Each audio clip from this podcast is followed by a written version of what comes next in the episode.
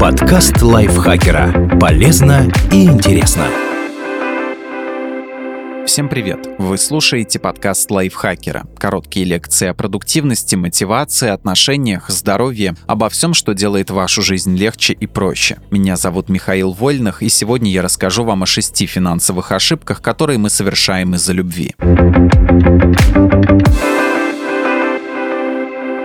Любовь влияет на мозг. Это зафиксировали ученые. У влюбленных некоторые участки коры больших полушарий работают активнее, чем у тех, кто не влюблен. Но бурная деятельность не всегда идет на пользу. Не думайте, что деньги ничего не значат в отношениях. Финансовый вопрос разрушил не одну пару. Подумайте, не делаете ли вы одну из этих ошибок.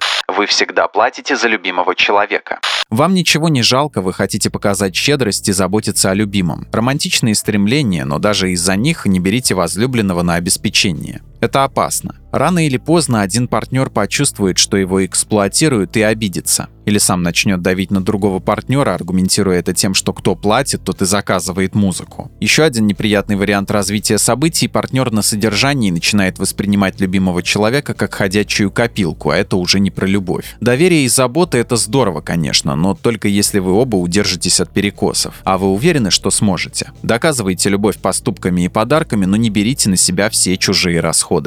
Вы подстраиваетесь под привычки партнера.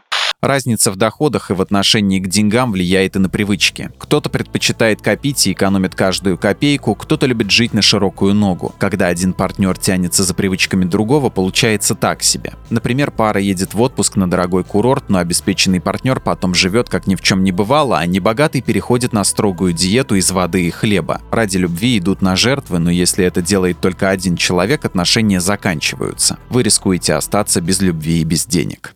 Вы не учитываете финансовые возможности партнера. Если считать, что деньги не играют роли в отношениях, появляется соблазн вообще не рассматривать финансовый вопрос. Иногда это приводит к парадоксальным ситуациям, когда в отпуск пара летит разными самолетами и живет в разных отелях, потому что для одного из них это дорого. Не стоит доводить до абсурда. Достаточно наплевать на то, что вы опять идете в ресторан в одиночестве, потому что это заведение не по карману возлюбленному. Скоро вы будете ужинать без любимого человека, потому что он уйдет. Вы стали поручителем. Доверять любимому человеку надо, но глупо выступать поручителем, когда отношения еще на стадии бурной влюбленности. Деньги могут испортить все. Любимый человек покупает машину, квартиру или технику, но покупает ее себе. Кредиты даются на несколько лет, и не факт, что вы будете вместе все это время. А если расставание получится бурным, то в руках бывшего партнера окажется инструмент давления на вас. Банку наплевать, что любовь прошла, у вас кризис в отношениях, и вы решили пожить отдельно. Банк будет требовать деньги. Берите кредиты на трезвую голову. Чувство по боку. Вы не обсуждаете общий бюджет.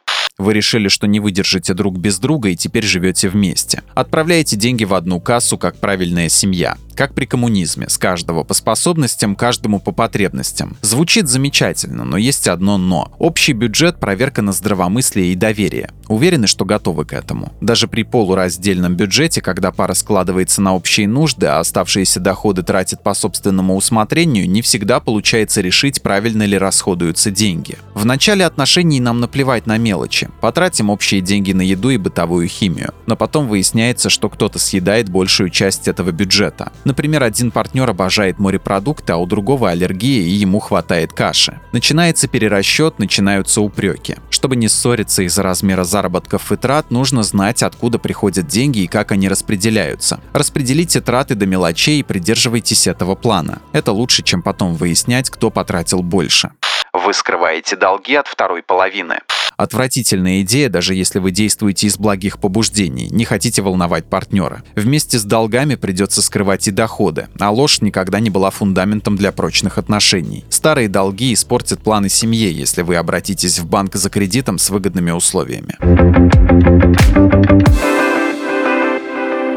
Спасибо Анастасии Пивоваровой за эту статью. Подписывайтесь на подкаст Лайфхакера на всех платформах, чтобы не пропустить новые эпизоды. А еще слушайте второй сезон подкаста «Кто бы говорил». В нем мы зачитываем реальные истории слушателей о том, что их волнует, и вместе с экспертами обсуждаем, как преодолеть эти трудности. На этом я с вами прощаюсь. Пока.